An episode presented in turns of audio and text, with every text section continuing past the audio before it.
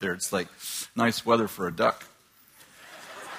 Can you uh, make that? Yeah, there we go. Thank you very much. Um, this is my book that we've been talking about, Destined to Win, and uh, we're going to give away a couple copies here and a couple in the other in the overflow room. Um, you know, I, hi, lady. What's your issue? Okay. There's three of you. Yeah. Awesome. Yes, you do. so, um, I wrote this book. You need to get one more book for these girls. Okay. Um, um, okay, be quiet. I'm talking now. No, no, no. Wait, stay. I said we're going to give you three. It's good. Mm, I'm going to pray, and God's going to multiply the books. Here, you can have those, and then you, Kathy, you come to the table tonight. Kathy will give you one, okay? Yes. Thank you so much. Yeah. Awesome. Um, but I just want to just tell you just a little bit about that book, and it's, it's partly what I'm talking about tonight. You know, um, I have, how many of you read uh, Purpose Driven Life by Rick Warren? I read the book cover to cover. I thought it was a great book. Um, and it basically, that the book, the theme of that book is that you have a purpose.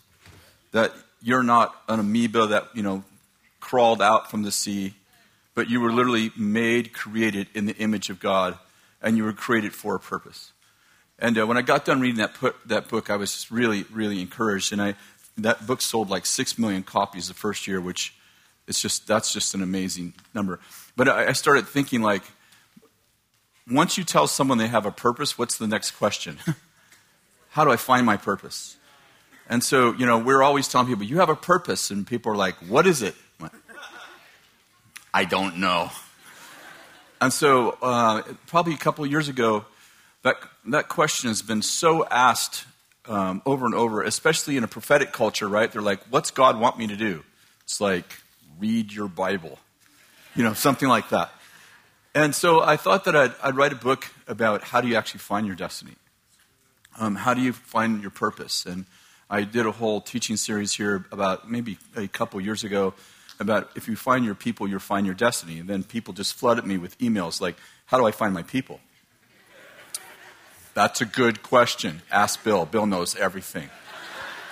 and so, anyway, that's a, it's a book that I, I think is quite different than most of my books in that it's, um, it's not about the supernatural, but it is about you finding your people, your purpose, your destiny. So, we'll grab a hand. Let's pray. We'll get a date first.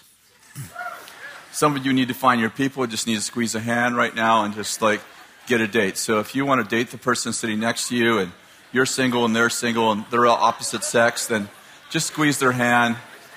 This is, this is true speed dating right here. This is, in fact, you can just squeeze twice. That means, will you marry me? And if yes, just squeeze back and we'll just do that right there. So, awesome. Okay, let go of hands. Now let's pray.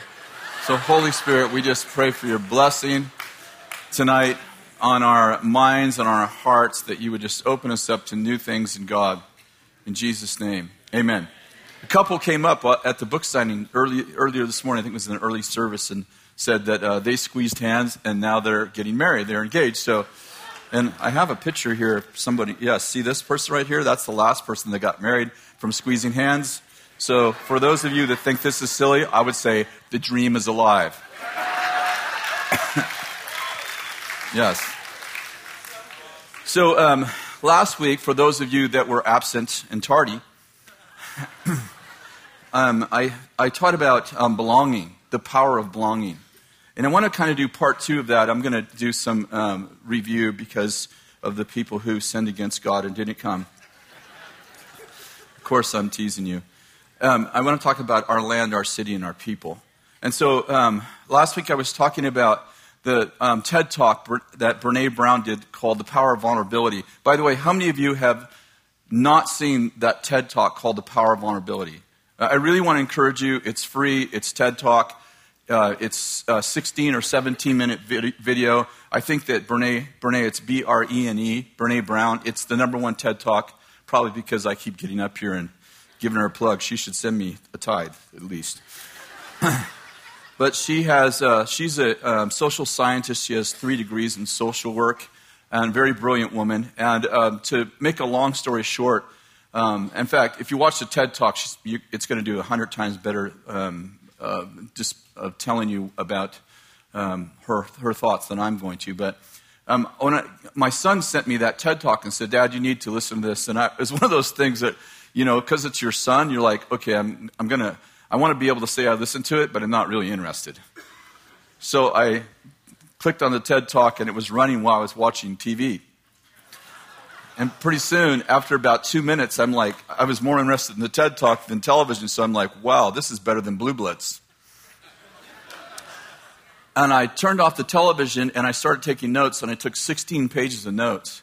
And I watched the video. I probably have watched it 10 or 15, 20 times now. And what was, uh, what was really cool about the TED Talk was that it put words to something I felt. How many of you have ever had someone preach a message or you read a book or, or you hear some kind of a talk like that and somebody puts words to a, a sense that you already had? I had tears running down my eyes and I'm like, this lady has put words to something I've been carrying, probably lots of people have been carrying for years. And, and she was, and she, and, and I just want to capture this part. She said she, um, she was studying for, uh, I, I, think she wasn't a believer at the time. She was later on, she became a believer. I think that's the story. I, I didn't hear that firsthand from her. But um, she's not talking on the TED Talk as a believer. She's talking as a social scientist. And she, she, um, she had this passion about, and she asked the question Is there one thing that every single human, regardless of gender, regardless of ethnic group, or, um, or country, or you know, whatever, is there, is there one thing that all humans have in common? Is there one need? Would there be one common need that would be shared among all humanity? And after two years of research, she, this, I'll, I'll, I'll quote her. She said, We are all, she learned that we are all neuro, neurobiologically wired for connection. The word belonging. We all have this one thing in common we all have an incredible need to be connected, to belong, to have a people, to be known. And so you'll have to listen to the TED Talk, and I actually um, uh, took some of, some of the notes I took from her TED Talk, and when I wrote the book Destined to Win, it's actually, I used some of her TED Talk in the Destined to Win book, just quoting her about how people actually find connection. And she said the greatest enemy of connection is shame. And she said, shame, she said, she used the word condemnation, we would say conviction. She says, conviction or condemnation says, I did something wrong. But shame says, I am something wrong. And when I believe I am something wrong, I have a deep fear that you're going to find out that I actually am something wrong. And so um, the, it's a really powerful TED talk. I actually um, spoke on it several times, but I wanted to talk um, tonight a little bit about belonging and about connection. And belonging means, number one, I'm going to give you um, eight qualities of belonging. There could be 20. These are the ones that I got when I was preparing. Number one, belonging. I carry the family name. I have an identity. This is really important. You know, we're in a cohabiting um, environment where people have children without getting married. There was an old song, um, it, you'd have to be close to my age, which is like dinosaurish. You know, I was telling last week, I said, you know, I get on the oldies station and they're sharing 90s songs and calling it oldies. Like, that is an insult. That is not oldies. There's an old song called Love Child that was sang by the Supremes. I don't know how many of you are old enough that you remember that song or your mama or daddy played that song. It says, Love child never meant to be, love child born in poverty, love child always second best, love child different than the rest. And this, she's singing, it's this woman singing to her boyfriend. He evidently wants to have sex with her, and she's saying, If we have sex, we'll have a love child. And then she goes on to share that she was a love child born out of wedlock with no name. And she talks about the shame of no name. This is in 1962 or 63. And the point is, is that there was a season where people understood that not having a name created shame. Now we have, now we have a whole environment, we have a culture, I'm talking about a global culture that actually embra- embraces this idea of having children. Now we don't even have to have a mom and dad. We can have two dads, we can have two moms, and we're losing the whole concept of uh, one, a big piece of belonging is I have a name. I actually have a people. I actually can say, these are my people. Number two, I am known. I have a community. I'm a part of a community. Number three, I'm accepted. I have a people. Number four, I am valued. I am significant. Number five, I have ownership. I actually have a place. Number six, I have a responsibility. I have a role. Number seven, I have common core values. I think like a group of people. Number eight, I have the same vision. We have a common purpose. And I was telling this story uh, last week of we lived obviously um, in Weaverville, this little tiny community, 3,000 people, and and um, I know I was I was in a store, Tops Market. We have these two little C stores, uh, convenience stores in our town, just two of them, and uh, the owner of those two stores happened to be my next door neighbor. And so I went in after work one day, I'm all greasy. I was working on cars that, that day, and I walk into the uh, into Tops Mini Mart, and there's two teenagers in there, probably 17, 18 years old, and and they were walking around the store and putting, stuffing, stu- putting stuff in their pockets. And I'm like, okay, I wonder if they're going to pay for it. Doesn't look like they're going to pay for it. And so I kind of just stood back and got my stuff, but waited for them to go first. And they finally come to the counter and they, they get a couple of packs of gum and they're like, I'd like to pay for this gum. And I'm like, wait a second, wait a second. You're in my city. Are you with me? See, when I have, when I belong, I don't just belong to a people, I belong to a land. You're in my city, and you're in a store that belongs to my neighbor, and you are not going to steal from a store in my city.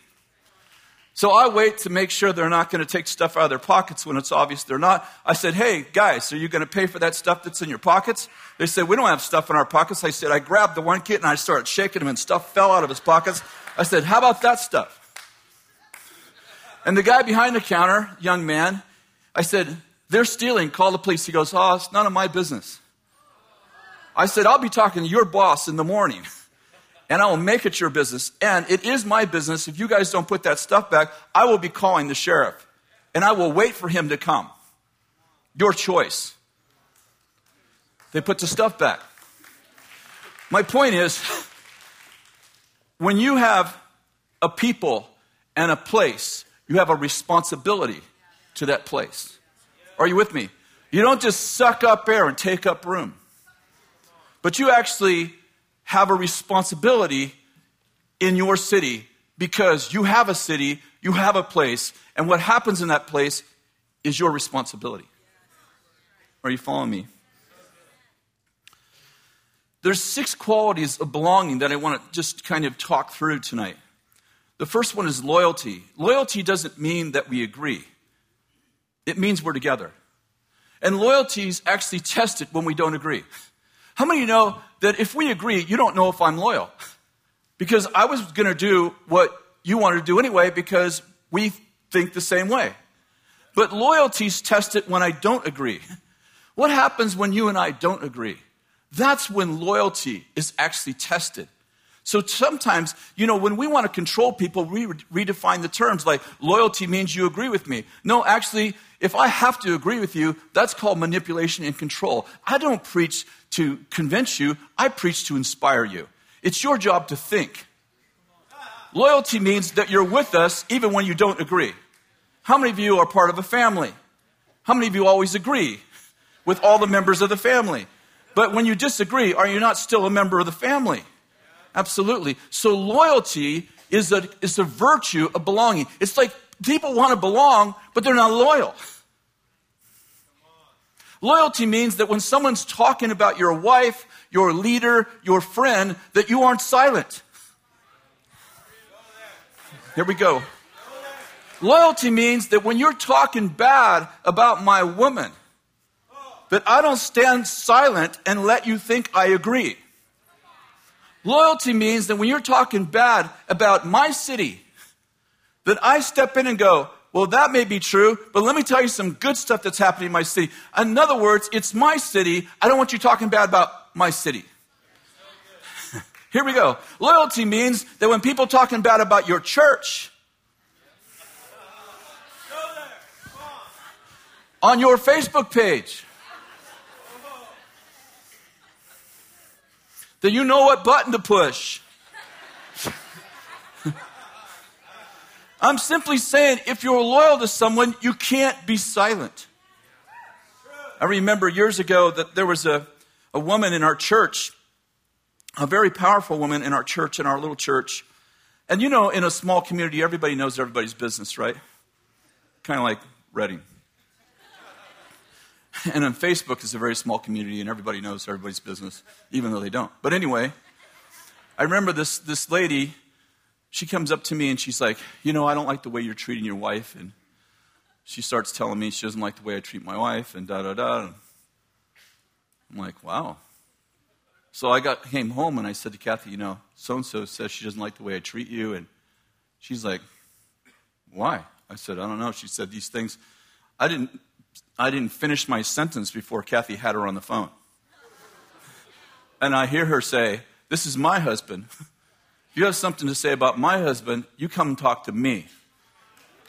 And she's telling this woman this is what my husband does for me. You don't know that because you're not in my house. And by the way, if you have something negative to say about my husband from now on, you'll be dealing with me. I'm like, whoa. I'm saying there's something about loyalty that causes you not to be silent when someone's talking about your people, your place, your church, your stuff. I can't tell you how many times I've sat I've sat in a room where someone says something about some, some of my friends, and, I, and I, my other friends are around too, and they're sit there silently. And I'm like, okay, you're not going to speak up. I'm going to. I remember uh, a few years ago, I, was, they, I got invited to a prophetic roundtable. It wasn't round and it wasn't a table. and it was very little prophetic. But anyway, and there was a bunch of prophets there, about 40 of us, and uh, there got to be, and we got a chance to share, and it was great. It was actually, I'm being kind of funny, but there was some really good stuff at it. I really appreciate the guy who invited me. And we were, we were, you know, they were just dialoguing. Everybody had, you had, if you, you raised your hand, you had an opportunity to give a three minute little, and I like the fact that they limited it because preachers like to talk and hear themselves talk. Well, this guy sitting behind me starts talking about one of my friend's books. And I'm like, and he goes, Yeah. And I, I read this book, and, uh, you know, it's just a bunch of bull. And he's going on like that, like one of my close friends. So, you know, my blood's boiling. It's day one. I'm supposed to be there for three days. My friend invited me. I only know about five people in the room. But he's talking about my friend, and he's talking about him publicly.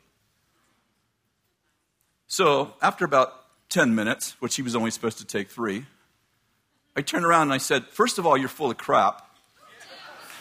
Secondly, you're talking about my friend. And thirdly, you must have not have read the whole book because you didn't actually get the point of the book. See, loyalty causes me, I can't sit there silent whether or not the guy who invited me rejects me or the other 39 people in the room are mad at me. I am not going to sit there and let someone talk about my friend when he belongs to me and I belong to him.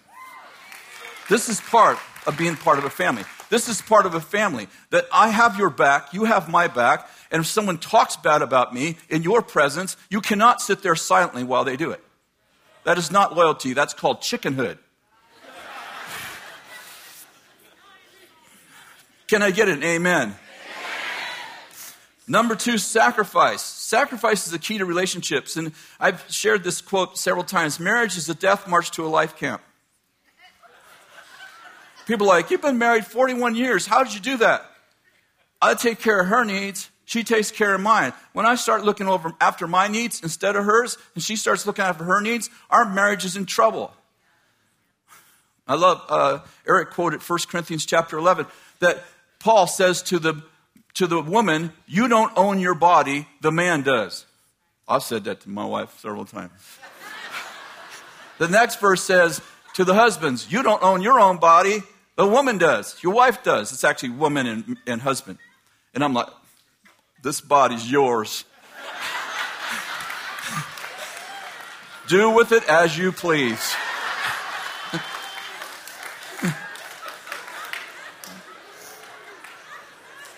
hey, I'm quoting the scriptures. You can look it up. 1 Corinthians chapter 11. Just look it up. I'm just, you can be embarrassed, but it's in the Bible. And I'm saying, listen, marriage is about sacrifice. It's about sacrifice. It's about doing the right thing when you don't feel like it. Belonging is about sacrifice. I don't feel like I belong. Lay down your life. well, then what's going to happen? You'll be dead and you'll be alive. Like the way to life is actually to give yours up for someone else. Uh, you know, we have this uh, concept, and I, I understand it. It's, it's kind of funny to me, but people say, I fell in love with that woman. I'm like, don't fall in love with the person don't marry the person you fell in love with because a fall is an accident.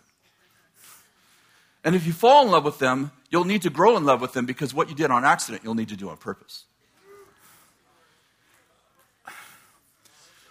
Follow me for a minute. Lots of marriages end because I'm not in love anymore. That's because you fell, you didn't grow. Because love has a feeling. How many know love has a feeling, but love is not a feeling? Good word, Chris. I want to belong. What do I have to do? I have to sacrifice. I want to be a part of a body. Then lay down your life. Serve somewhere. I got so excited the other uh, last Sunday morning. It was pouring rain. I got here early for our prayer meeting because I'm holy, holier than all of you who came late. I'm close joking.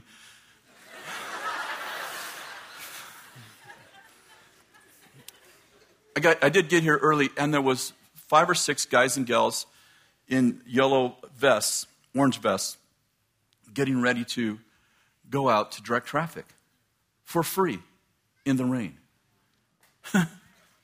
I just walked by them and just like, tears got ran. I mean, I didn't know it was going to happen. It was one of those things. I'm like, wow, that's so amazing. God is so touched by the simple service of people who are way more qualified than directing traffic but they're out there in the rain at seven o'clock in the morning to serve you. Like, how do I fit in? Find a place to serve.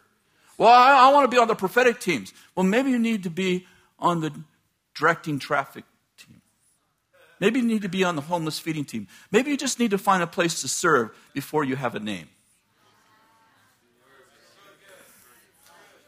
Number three, how do I how do I belong? Number three, honesty. Honesty is a foundation of trust, and honesty is the fruit of being truthful when it costs you. I'm, I, I, um, I work for a man who was uh, a beautiful man in so many ways, but he was a chronic liar. I mean, he, he, in fact, he lied so much he couldn't remember the truth. and it was, it was so difficult because I worked for him for seven years, a man I still love very much. And he taught me a, a lot about life. And he was a man who he taught me that a man should be confident. He said to me, when, people, when you're not confident, people won't follow you. And, but, but he was a chronic liar. It was so difficult on a relationship because he literally would lie so much that he couldn't remember that if it, what, what he was thinking was the truth or the story he told. And I remember um, for about he and you know I was his uh, his service manager for a long, long time, and uh, in two different shops, and and he would get me in a position where I ended up having to lie for him, and so he would say, "Tell Mrs. Jones that her car's almost done." Well, we hadn't even started on yet. So I would say, Mrs. Jones, car, you know, and it was that kind of thing. I'd get in these constant situations where I was kind of in this triangle, like, okay, well, am I going to be loyal to my boss or am I going to make him look bad? So when we moved to Weaverville, I went to work for him there also. I worked for him in the Bay. And, uh, and the Lord really convicted me. I was probably four years into working for him. And the Lord convicted me and said, You'll not compromise your nobility for anyone. So I, because I had lied for him for four years to our customers, Uh, uh, it was never stuff like to get their money. It was just about their car being done. I'm not justifying it. I'm saying it wasn't like, you know, we didn't fix something and said we did. It wasn't any of that stuff. He wasn't, he wasn't dishonest in that way. In fact, he was very generous. He just made up stories. So I sat with him one night I had that, that morning I had been praying and I felt so convicted. In fact, the last two or three times that week that I had lied for him, I felt so bad. I felt unclean. You know when the Lord is dealing with you? Like for actually for three years, it didn't bother me. I know it should have, but it didn't. It's not that I didn't know it was wrong, but I didn't have this Holy Spirit conviction. I just had the it's wrong conviction. But the last few months of that, I was like, I would just like feel sick about myself. And I would be in a constant state of asking the Lord to forgive me. And then, I, I then, one morning in prayer, I felt like the Lord said, Is he your God or I, is, am I your God? Because if you're, if you're afraid of him, then he's your God. So I sat with him one night after, after work. I said, Hey, can you stay? I, I need to talk to you. And so we sat down and, and I said, Hey, I'm not going to lie for you anymore. Because oh, I don't require you to lie for me. I'm like, That's a lie. you just lied again. So I said, Yeah, you do. You require me to lie for you. And I, I really, I'm, you know, I'm growing in the Lord and I, I really want to live a noble life. And that means I have to be honest because my word needs to be my bond.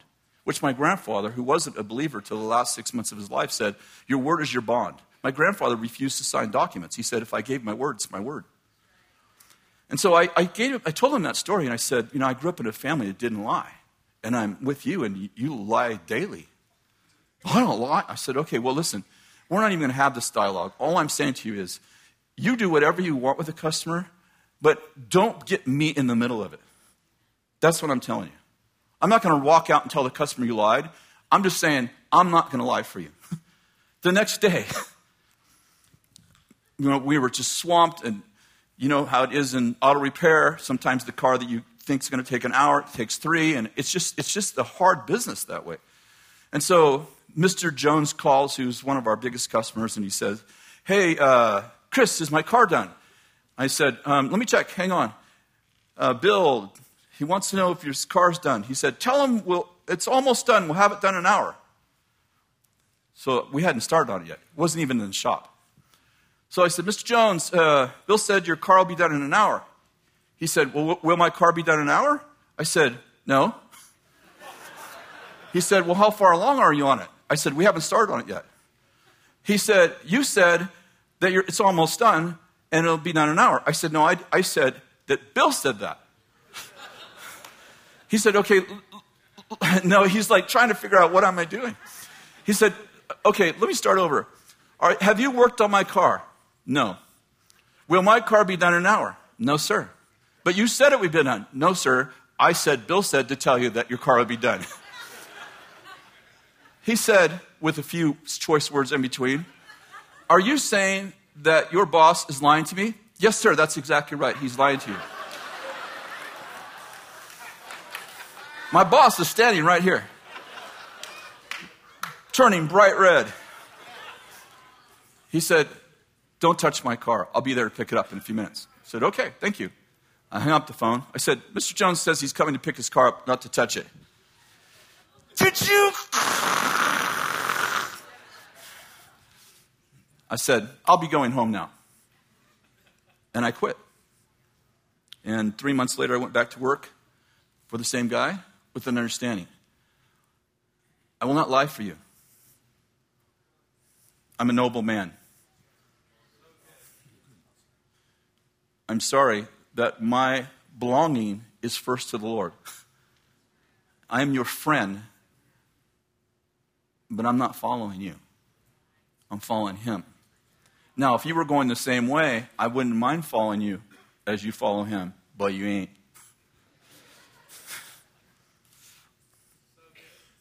Honesty. How many know you want to belong? Learn to be honest. I have obviously been in a place of leadership here for 19 years. I've um, had lots of staff, and myself have problems. People make mistakes. I've had them in my office, and I say, Did you do this, this, and this? And when they know there's a consequence and they go, I did that, at this moment, I wish I didn't, but I did do that. Even though there's usually a consequence to their behavior, I grow in trust with them. And I'm like, even though you made the wrong decision, you and I's relationship just grew deeper because you told the truth when you knew there was a consequence.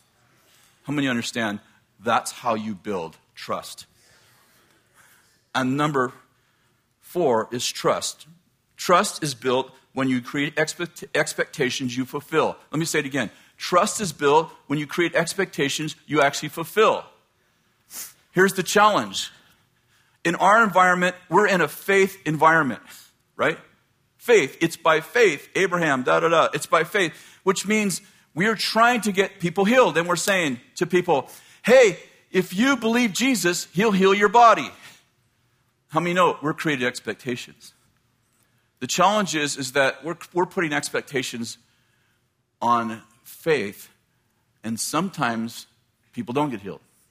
And so we're in this, if you will, this strange w- world of, of tension. If I said to people, we're going to pray right now for people to get healed, and all of you that have a bad back are going to get healed tonight except for a few. How many know if there was 100 people who were going to get healed, only 50 will get healed because they'll all think I'm the one who wasn't supposed to be healed. So, what happens when you dumb down expectation is you lower faith in people's lives. The other side of that is, is that we create expectation that sometimes doesn't get fulfilled when we're trying to move in faith. And this is a challenge for us because how many understand that when you create expectation you don't fulfill, you break trust? When you create expectation in the lives of people that you don't fulfill, you break trust. And so I'm forever in this it, from a, my public life is a, this is the part of my public life that feels a little different than everywhere else because we have to create expectation in people so that they'll actually believe, so that they'll actually get healed. And when they don't get healed or they don't get what they what you what you felt God promised, you can't say it's your fault because then we create this other dynamic like something wrong with you. And how many know there wasn't you know, how many know that you can be healed according to your faith, but Lazarus didn't have much faith when he was dead. So I remind myself, it's not always like that. And I am continually saying to my team, under promise and over perform. You know why? Because that builds trust. When I under promise and over perform, I, I, I, have lots of um, a big, big team around us. We have this big team around us, amazing team. And sometimes, in the midst of them trying to please me or please Bill or Eric or one of the team, they're like, We're going to do this. And I'm like, that's probably not going to happen. And you know what happens when you promise something that you actually don't that you actually don't perform?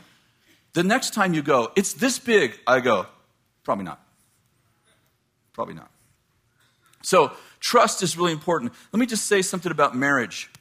Don't have any secrets. Don't have secrets in your marriage.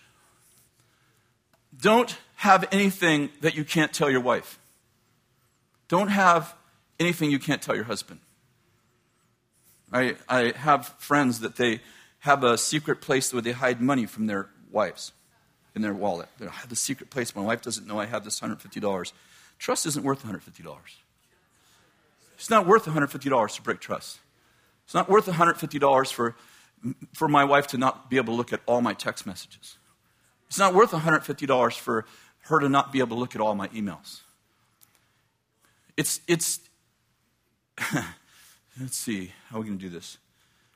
It's really important that the way you meet your sexual needs is agreed upon, that there's no secrets. There's nothing happening in secret that your husband can walk in on, your wife could walk in on, and you would be, oh, yeah, well, it's a mixed crowd, so you need to read between the lines. I'm saying it's really, really important See, trust is the foundation of all relationships. The toughest thing when someone violates their marriage, let's say an adulterous relationship, is not the forgiveness. That's hard. The hardest thing is how do I ever trust you again? If you're 20 minutes late, see, you've been telling me for four years that your boss kept you over, you had to do this. And now I find out that there was something else going on. So now every time you're late, I have this thing that comes up in me and goes, Are you telling me the truth? Because you lied to me for four years.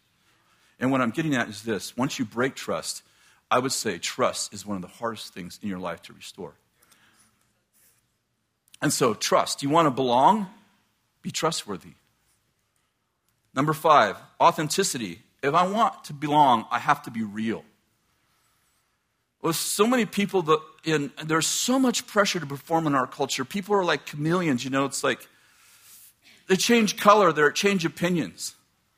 I can't tell me how many times I've been in a room where someone's told me their opinion, and, and then I, I, am in a room with them where that's not the popular opinion, and they're, they're sharing the opposite opinion. And I'm like, dude, be real.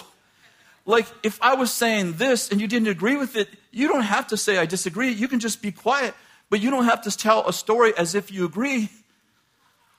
I'm just saying, be, be real. Authenticity is important. I'd rather be hated for who I am than loved for who I'm not. Number six, and the last one that I, that I have on this list is perseverance. People give up too easy. We've got to ditch the cohabiting value system, embrace longevity, endurance, and develop covenant communities. You know, uh, I think Bill had this great quote. He said, um, he was quoting someone else, but he said, We are of the generation, he said, I am of the generation that didn't throw things out, but they fixed them. I think that's really beautiful. It's like cohabiting is kind of like, ah, I don't want to marry you because it might not be good next month. I'll stay with you as long as you please me. That's cohabiting. That's not covenant. Covenant means I laid down my life for you. I'm died, I've died for you. Oh, the church, you know, I don't know. I don't like what Pastor Bill's been preaching the next, last few months. I'll go somewhere else. Or change, drop my Bethel's TV subscription. Anyway, that's just it. I'm saying part of belonging is we press through, we persevere. This is part of having a good marriage. It's like you don't wake up every day with like butterflies in your stomach for the person you're, you know, sleeping with. It's like, you know, it's like you have times when you feel great and you have times when you don't. Uh, uh, the difference between you being noble and, be, and cohabiting is what do you do when you don't feel like it? Are you with me? That's great.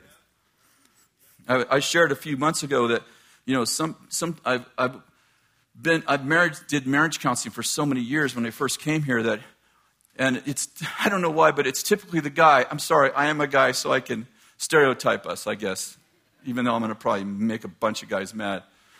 But guys are, seem almost always surprised when their wife finally says, Our marriage is over. And they're like, I took you to Paris. And they start naming stuff they bought and paid for.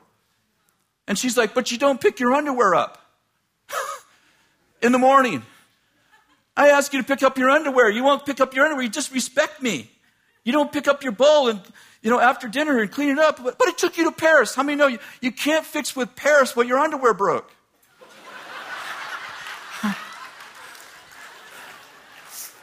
so, I mean, you want a good marriage? Do what you do when you feel it, when you don't. Let me say it again. You want a great marriage? Here's, here it is right here. Ready? Guys? Girls too. You want a great marriage? Real simple secret. You know when you feel it, you feel it. You're like, oh, you just watched, you know, some love story. For me, it's like Braveheart.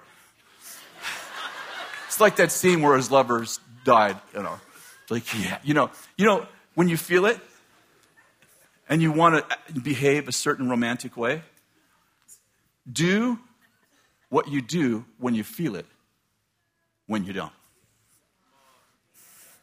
When you don't feel anything, behave like you do, and you'll have a great marriage. You'll have a great friendship. You'll be a great employee. You'll be a great leader if you do what you do when you don't feel it as when you do. It's this, like watching chick flicks. I took you to Paris.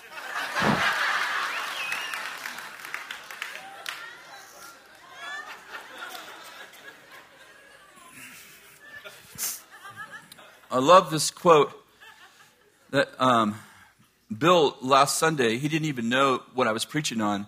And he leaned over during worship, which is unlike Bill. He hates the text. He hates when we talk in the front row. He just makes him crazy. But he leaned over and he shared this quote with me. And he didn't even know I was teaching on belonging last week. And he, it, he said, Robin Williams said, People say that the worst thing in the world is to be alone. It's not true. The worst thing in the world is to be with people who make you feel alone.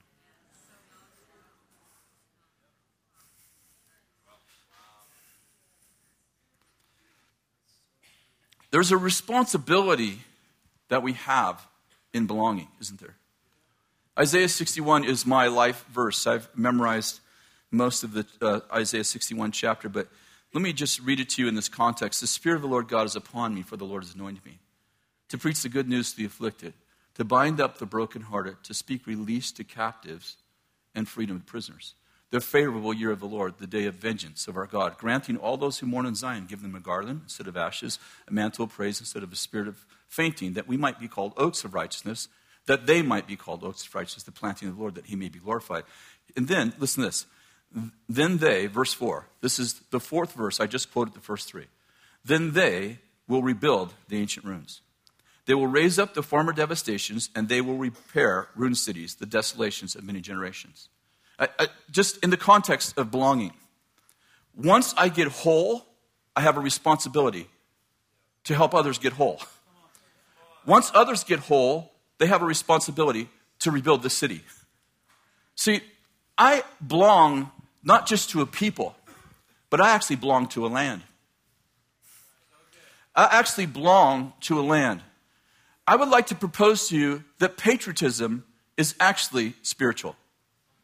That I actually belong to a people and I belong to a land.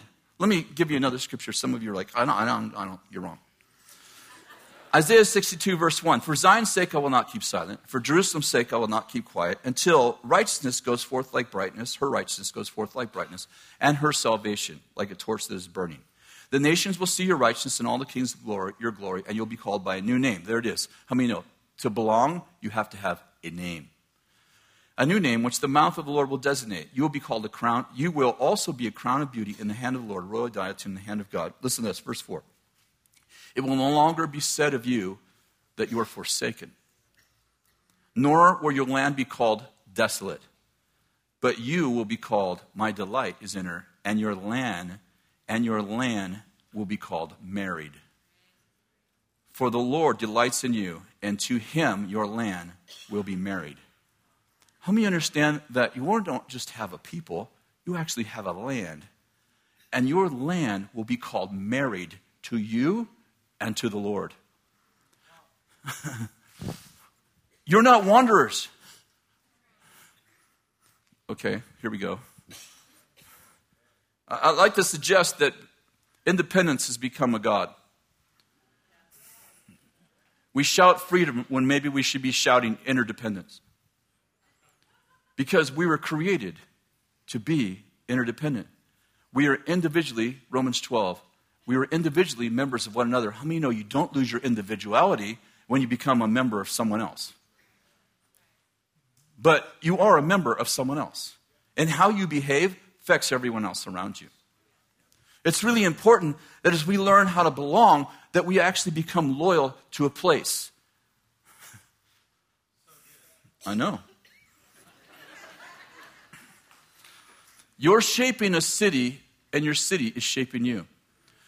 I did a, a, chapter on this in the book Destined to Win because I started, when I was writing, I was going to make it a paragraph, and it was, it started to become, I think we all know how this happens, it started to blow up in my spirit. I'm like, whoa, this is way bigger. And I was thinking about how your land actually empowers your destiny, and your destiny actually, um, your destiny actually redefines your land. Let me give you a couple examples. When Jacob fell asleep in a city called Luz, L U Z, it means almonds. Probably were almond trees there, I would guess. He falls asleep with his head on a rock. I know you know the story. He has a dream. He sees angels ascending and descending. And he says, he wakes up and he says, God was here, I didn't know it. And he said, and this place shall be called Bethel, the house of God. Interesting, from that day on, it's never called L-U-Z. His encounter with God redefined the land. David went there. Jesus went there. Abraham went there. What I'm getting at is this, is that that encounter that Jacob had with God actually changed the destiny of that land. And Jacob's personal encounter did something to the land in which when other people came there, they actually began to experience it and no longer was known after its natural, uh, if you will, um, its natural, you know, what am I trying to say? It's no longer, yeah, but in the natural. It's no longer, there's a word I'm looking for, but it's no longer by its demographic. It's no longer defined by its natural demographic, it's now defined by its ability to have an open heaven. And from that day on, people went there to find God, and powerful things happened there. And if you look up the name Bethel, you'll see many different people came in, in and out of there, and all of them, uh, I shouldn't say that. Many of them had encounters with God while they're there. Why? Because Jacob's personal encounter with God actually de- redefined what the ground was about. Abraham, get this, was looking for a city who had foundations. Follow me. Abraham was looking for a city who had foundations. What was he looking for? He wasn't looking for a people, he was actually looking for a place that had foundations and whose builder and maker was God. The word foundations is really interesting. I just found this tonight. Let me see. I'm so far ahead in my notes. Da da da da da. That was good. Didn't say that. The word foundation comes from the word T H, no, T I T H E M I. It comes from the Greek word where we get our word theme. He was looking for a land that had a God theme. Are you with me? Listen, think about this. When, when Joshua when Moses and Joshua, Moses is now dead, Joshua takes the people into the promised land, right? And there's, and there's 12 tribes. Did you notice that when Joshua, when he split up the land, he split up the land according to tribes and divisions? Some versions say tribes and families. So think about this. And Caleb got first pick. And Caleb said, I'll take Hebron, the land of the giants, when I was 40 years old, when we were in Kadesh Barnea, Kadesh Barnea means we were wholly fickle. When we were wholly fickle, Moses said to me, Caleb, when you get into the promised land, I'm going to give you whatever land you want. And he said, I told Moses then, I wanted the land of the giants. I wanted the land that kept everyone else out of the land. Give me the land of the giants. Wow.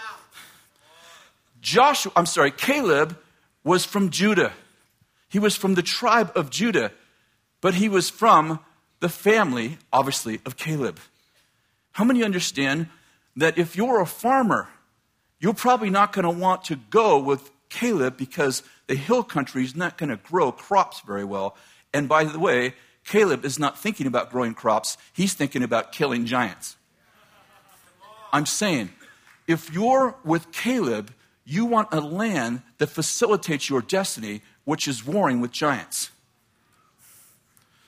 When Moses, before Moses died, there was two tribes, two and a half tribes, that were farmers. The land that they occupied, and I'm sorry, it's in the book, but I, I forget the, the name of the land. But the land that they occupied on this side of the river, in other words, the promised land was on the, it was described as on the other side of the river. Are you with me?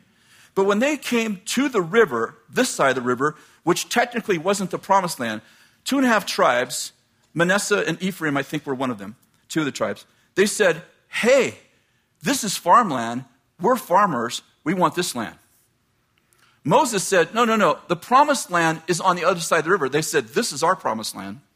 And Moses said, All right, I'll give you the land, providing you come over, cross the river with us, help your brothers get their land. And once they get your land, their land, you can come back to this side of the river and you can have this land.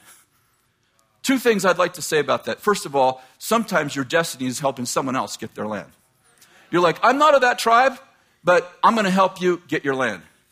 But your land is, your land sustains your vision. That's why he gave them land according to their tribe and division, diverse vision.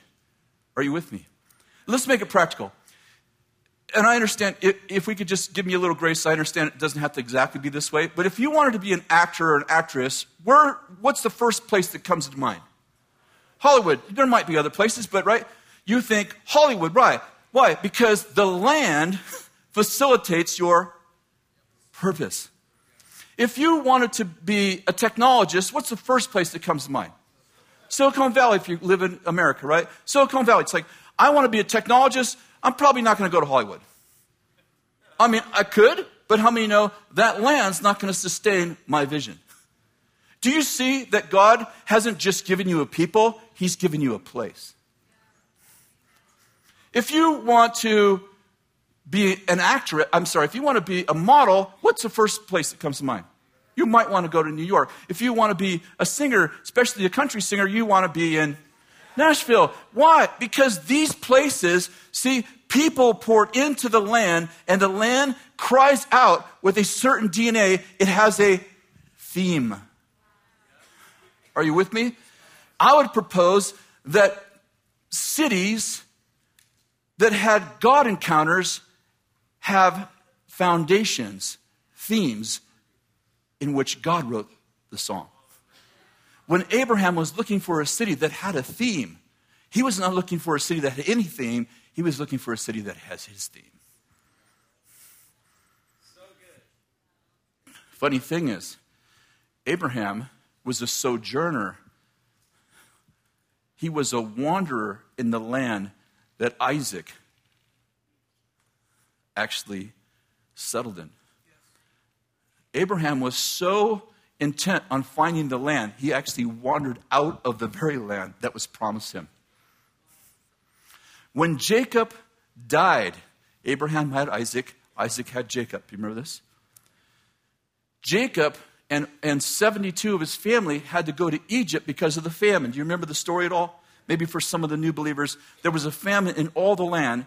Egypt was the only one with food because of a guy named Joseph was taking care of everyone and, and selling food to the people who had no food, which was the whole known world. And so Jacob, I'm sorry, this is for some of the younger believers, whose name was changed to Israel, went into Egypt where his son was one, the second guy in charge, and he lived there during the famine, which was seven year famine. While he was in Egypt, he died. And the last words of Jacob to his son Joseph was this Don't bury me in Egypt. Take me back to the promised land. Why? Because even in death, Jacob wanted to be in his land. It's not called the promised lands, it's called the promised land. You have a responsibility to a land. Only way our city is going to change is if you believe it.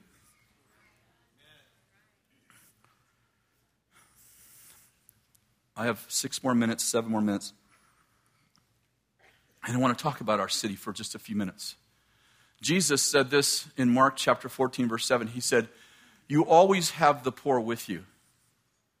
And he was talking to Judas, who was trying to, that was mad at um, Mary for spending all that money on perfume and dumping it over him. And Jesus said, You always have the poor with you, but you won't always have me. Uh, I always thought he was saying, There'll always be poor people around. You can always, you know, spend money on them, but I'm about to die, so this is appropriate. But I heard a guy preach in a conference about a year ago out of this verse.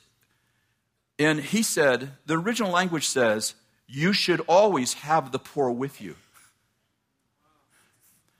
In other words, part of a noble culture is that you keep the poor with you and you don't drive them out of your land. I'd like to suggest that in our city, they aren't, we don't have those poor people. We have our poor people. We don't have those homeless people. We have our homeless people. Now, uh, uh, I hope this I'll, I'll, I'll fix this. Does everybody have a crazy uncle in their family or a crazy aunt? That you, when your friends come over, you're really good friends, especially the ones you don't know really well. You're like, oh, I hope Uncle Crazy doesn't come over.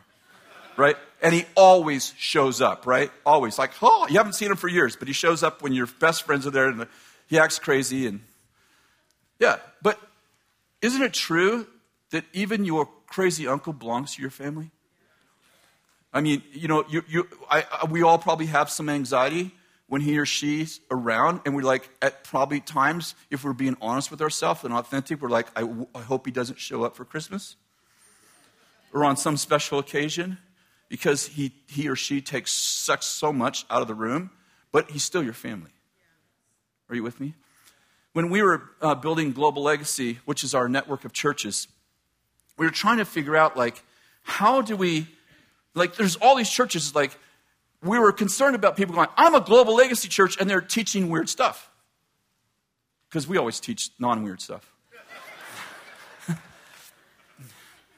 and we're having this dialogue. It got really passionate one day, and David Crone, who's a part of our network, very uh, awesome, beautiful leader, he reminds me most of Bill.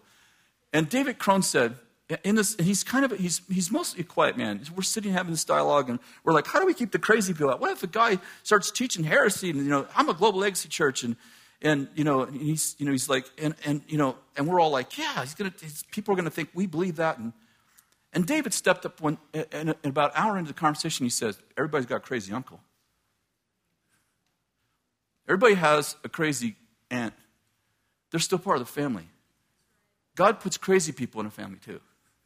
He puts the weird person, the, person, the unique person, the person doesn't fit in, on and on and on. It's part of being a family is you don't choose your family. You only choose your friends.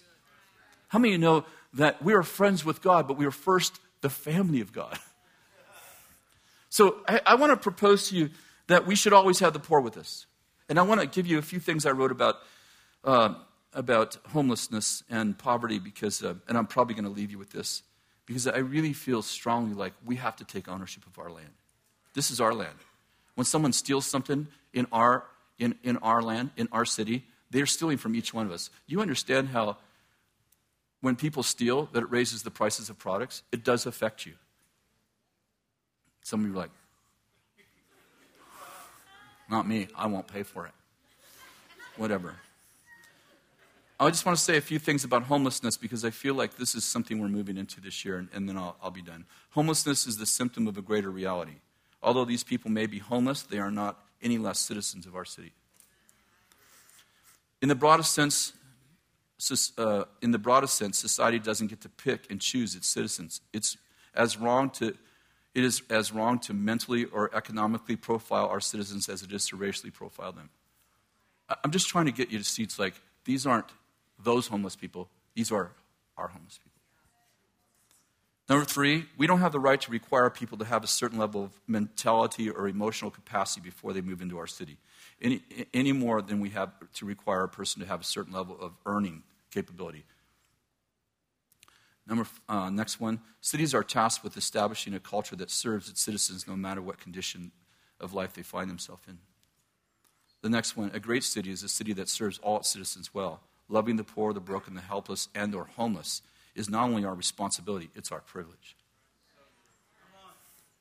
Next one. Those who have may not want the have nots around. And sometimes there's really good reasons for that. But great cities are judged not by the lack of needy people in their community, but by their capacity to have compassion to care for them. The next one a great community adopts the, their less fortunate, takes ownership of its citizens, and embraces them as valuable human beings. In fact, the greatest measure of a community is how they treat powerless people who have no recourse. Remember that all of us will live long enough. All of us who live long enough will most likely rely on others to help us in our latter years. In other words, nobility is actually tested when you, by the way you treat someone who can do nothing as a result of it. I'm saying nobility is actually tested.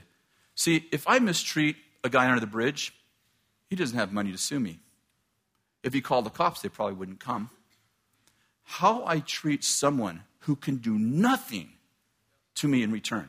He can't, not only can he not invite me over and bless me, He can't actually complain about the way I talk to him, about the way I treat him, about the respect or disrespect I have for him. No one's going to listen. What I do with a person like that determines whether or not I'm noble or whether I'm not, or whether I'm just another Gentile doing what the Gentiles do.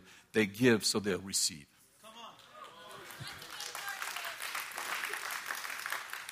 We do not have the right nor the responsibility to hide our broken people or our poor people away in society so that the middle class and wealthy are not inconvenienced by their mere presence.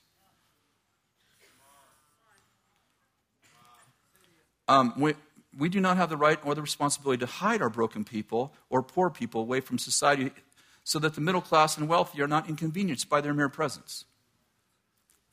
Come on, if you're going to be honest, we've all gone to the store where there's, you know, it's cold and and the same broken people are out there and they're like, buddy, you got a nickel? Buddy, you got a quarter? How many of you have ever been inconvenienced? I have. How many of you have ever been upset because you're inconvenienced? I'll be honest, I have at times. I'm not in the mood. I'm in a hurry. Guys follow me into the store. I'm like, dude, you know, I don't say this, but I'm thinking, get a life. How many understand it's good for me to be inconvenienced? I don't want to hide the poor people over here in a little place where no one can see them. Because how many understand? In fact, I'm going to say it, so I'm not going to take it away. Poor people find themselves in this. Poor people who find themselves in this condition are not the, not the responsibility of. I'm sorry. Let me say it slower. Poor people who find themselves in this condition are not the responsibility of a few city council members, nor are they the responsibility of a couple specialized ministry. They are, in fact, the responsibility of all the citizens of the community. The truth is, like it or not, we are all our brother's keeper. The next one, mentally or emotionally, the, or the mental or emotional state of some of our more broken people may make it necessary to restrict, restrict them from congregating in certain areas or certain times. For example, around schools, or in other words, it may be, it's okay that they to set rules for people who are broken. It's okay to set boundaries. I'm saying that's not, in certain cases, that's not being prejudiced, right? It's just being wise. Next one, are you guys okay? Okay, next one. It is wise as citizens of a noble city to do our best to meet the real needs of these hurting people in a way that gives them a hand up and not just a hand out. Understanding that some people simply don't have capacity to help themselves. In other words, there's about probably 25% of homeless people are mentally ill. I mean, seriously mentally ill, and they're not going to, get a hand up because they have no capacity, mental capacity, to actually even carry on a conversation. How many know they still deserve to be loved? And the way we treat them determines whether or not we're, we're noble. Next one, it's important for society to understand that these people need to feel wanted as much as they need substance. Rejecting them will only drive them deeper into dysfunctional state and, and prolong any kind of forward progress in community. Next one. Many people don't want to extend kindness to them because they simply don't want them around their establishment or their personhood. But finding ways to help them that rewards healthy behaviors is the right solution. Next one. One of the greatest challenges we have is that broken people actually need to be in the presence of healthy people to get their needs, the needs of their souls met, and to have a chance of improving their condition. This is why isolating the homeless to themselves isn't a holistic solution. In other words, they actually need you. They don't just need your money, they actually need your friendship, my friendship. They need us. They, they, they actually need mentally, emotionally, and spiritually whole people around them. Otherwise, it's like the blind leading the blind. They fall in a ditch. Next one. One of the greatest challenges we have is that broken people. Oh, I sorry. I already read that.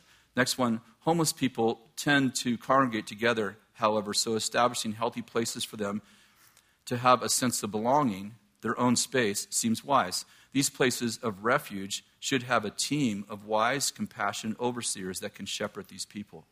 These overseers need to understand the complete menu of social services available to them and have team members who can help them access these services. I'm simply saying lots of times homeless people want to hang out with other homeless people, but how many know they need a shepherd? This is where we're going, guys. I have four more. Are you all right? And I'll be done. Next one. These overseers need to have some sort of official authority to lead these people in some healthy capacity. Next one. With the right kind of help, a large percentage of these people are capable of reestablishing themselves as healthy members of society.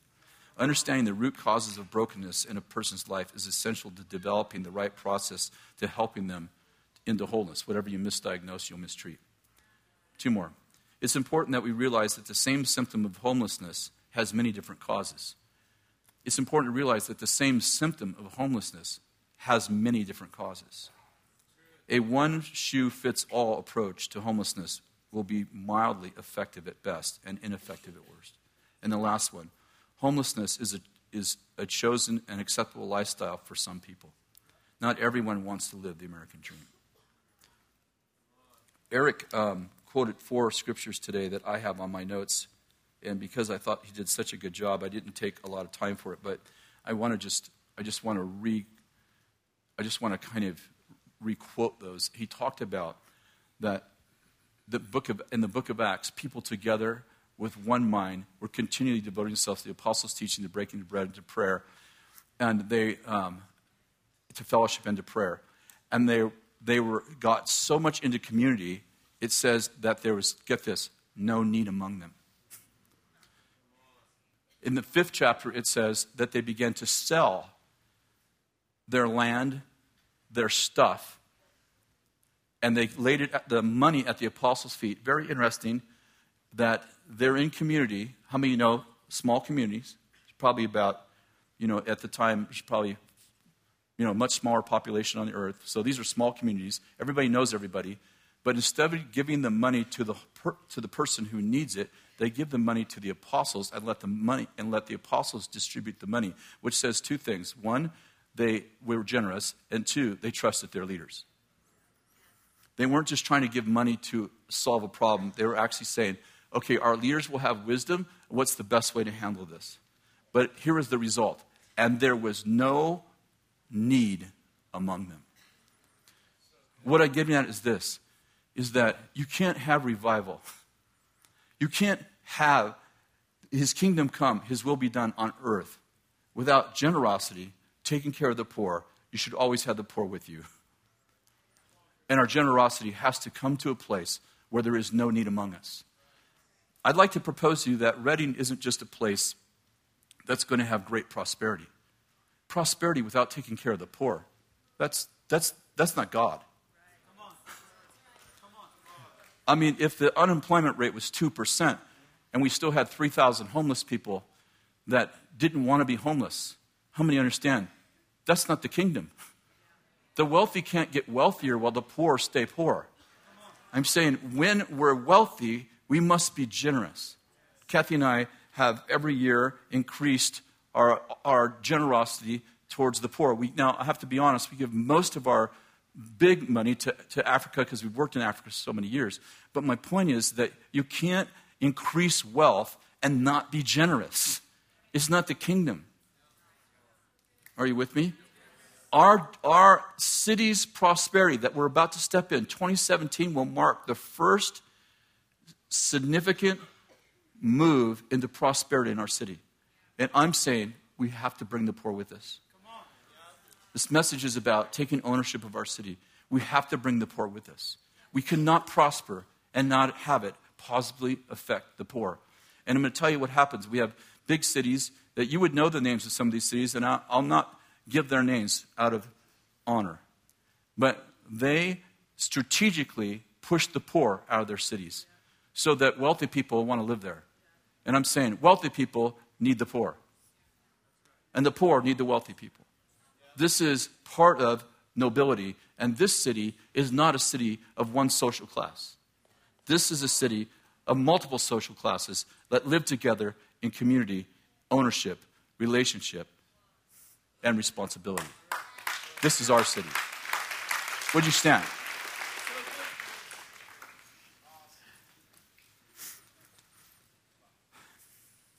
We had a young man, his name was Davy, when we were in Weaverville. Do you remember Davy? Davy was um, a mentally ill homeless guy. And he would travel from Eureka I'm not sure how far uh, north he would go, but into up into Oregon, and he would tra- he just traveled all around. And Davy was a really really good man. He was about six foot four, uh, a big kid at the time. He was probably 35 years old.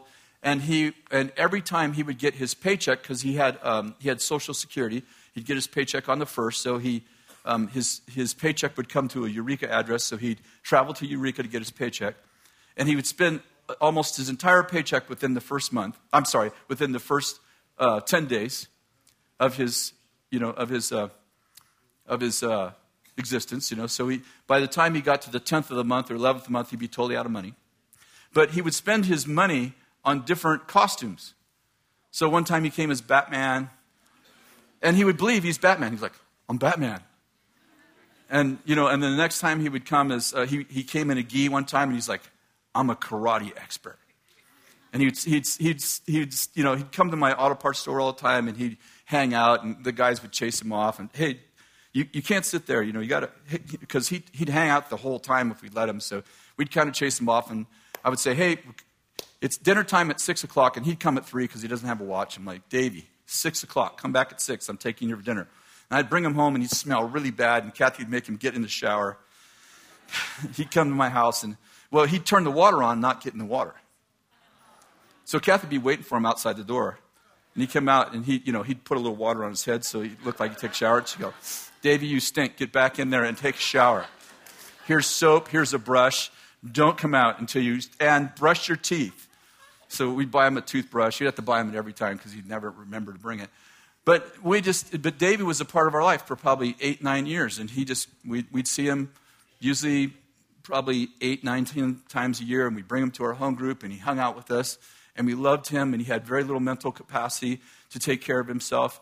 And, uh, and he would, you know, he would sell back the things about the 15th and 16th of the month that he bought. Hey, would you like to buy my gi? I'm out of food. So, you know, but it was really fun because my kids grew up with Davey. And I, I love that we brought him home. I love that he stunk. I love that he took a shower. But I just love to expose our kids to the fact like not everybody has the mental has the mental capacity to live in a house, pay bills, and have responsibility.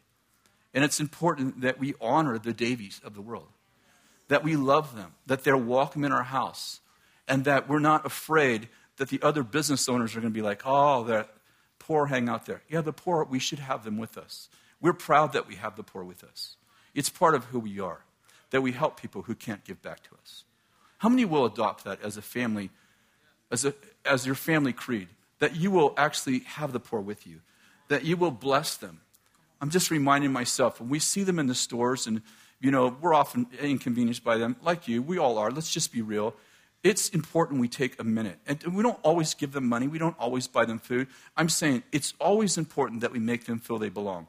The most important thing we can do is not just give them money, but make them feel you are welcome in our city. This is your city. This isn't my city. The people that have money, we don't buy our city. We're called to this city. So I want to pray for compassion for you and me. And by the way, I'm, I'm preaching myself tonight too. I, just went in a store the other day and just got ticked off by a guy. And was like, and, I, am like, oh, I'm going to preach this on Sunday. You better do something good for this guy. Holy Spirit, we just ask that we would follow you in this. That we know when to give someone money, when to give them food, when to give them a hug. And Lord, we know that our, our lives are full and they're busy. And we, we, we all know that we have to give something up to be more compassionate and practically honoring the poor in our city. But Lord, we pray that you would give us wisdom, that you would give us understanding, that we would learn when to set boundaries, how to direct somebody who maybe's mental capacity isn't, isn't normal, isn't healthy. And Lord, we would also know when someone is dangerous and when they, when they should be restricted from certain things, that we'd actually shepherd them, that we'd actually take time to actually shepherd them. Lord, we thank you for so many people like Angelo and Lance and Chris Chriso and these folks that have been in the streets just for years and really have made these family members. And God, we thank you for them, for those people, but this is not their problem. This is, this is our responsibility. These are our people, and this is our city. So, Lord, we pray that you would bless our city as we take care of the poor that we should have with us always. Amen. Thank you so very much for listening. We're going to sign books out there.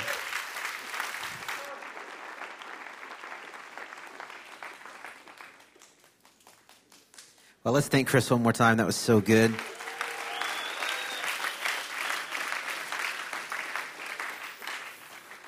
That was awesome. Well, we do want to pray for you tonight. And uh, let me, I would just encourage you, don't just let this be a message you hear on a Sunday night and then take it and, and you know, say that was a good message. If you I'm, I'm a dad, if you have kids, sit down with your kids and really talk to them about what Kris shared. I think that's valuable. And, uh, and, and, and Eric said something this morning that I think is, applies to tonight. That some of the best things you can do is sit down with, with, with friends to get around a meal and talk about what God's doing. This is one of those great messages. You can sit down with friends to get around a meal and say, what are we going to do to make this a reality in our life? And that's what we want. Is that, you guys okay to do that? Agree to do that? Hey, here's what we're going to do. We're going to pray. We're going to do fire tunnel tonight. So if I can have uh, my ministry school students and my prayer ministry team, uh, as well as the staff, go ahead and come up on up here. And, and then we want to uh, make time for anybody that needs prayer for healing uh, tonight. We're going to be praying for healing in uh, the room right across the hall there. So if you if you uh, do the fire tunnel, you can go right across the hall, and a few of our staff and some of our students will be over there praying for you specifically for healing. So if you need healing in your body, you can go there. Uh, we're going to get this set up. It's going to take us just a few minutes. Here's how we do this. If you if you're a visitor here or a guest, two lines down the middle, and then when we're ready, we'll just uh, go ahead and start. They're going to play some music, and uh, and we'll be ready here in just a second. If you want to go, go ahead and go. Uh, feel free to do that. Hug a few people on your way out. And then, as you can, if you could help us stack chairs in stacks of seven, that would be uh, super, super helpful for us.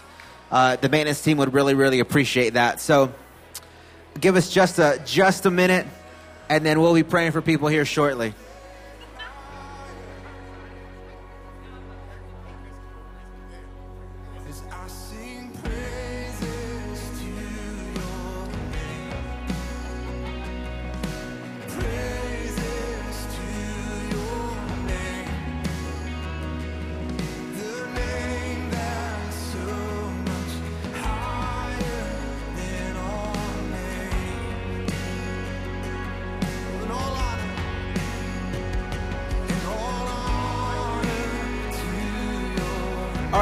You're in the middle, two lines. Uh, Jared and Tom are going to help us out right in the middle. So go ahead and come on forward. You guys can walk on forward whenever you're ready.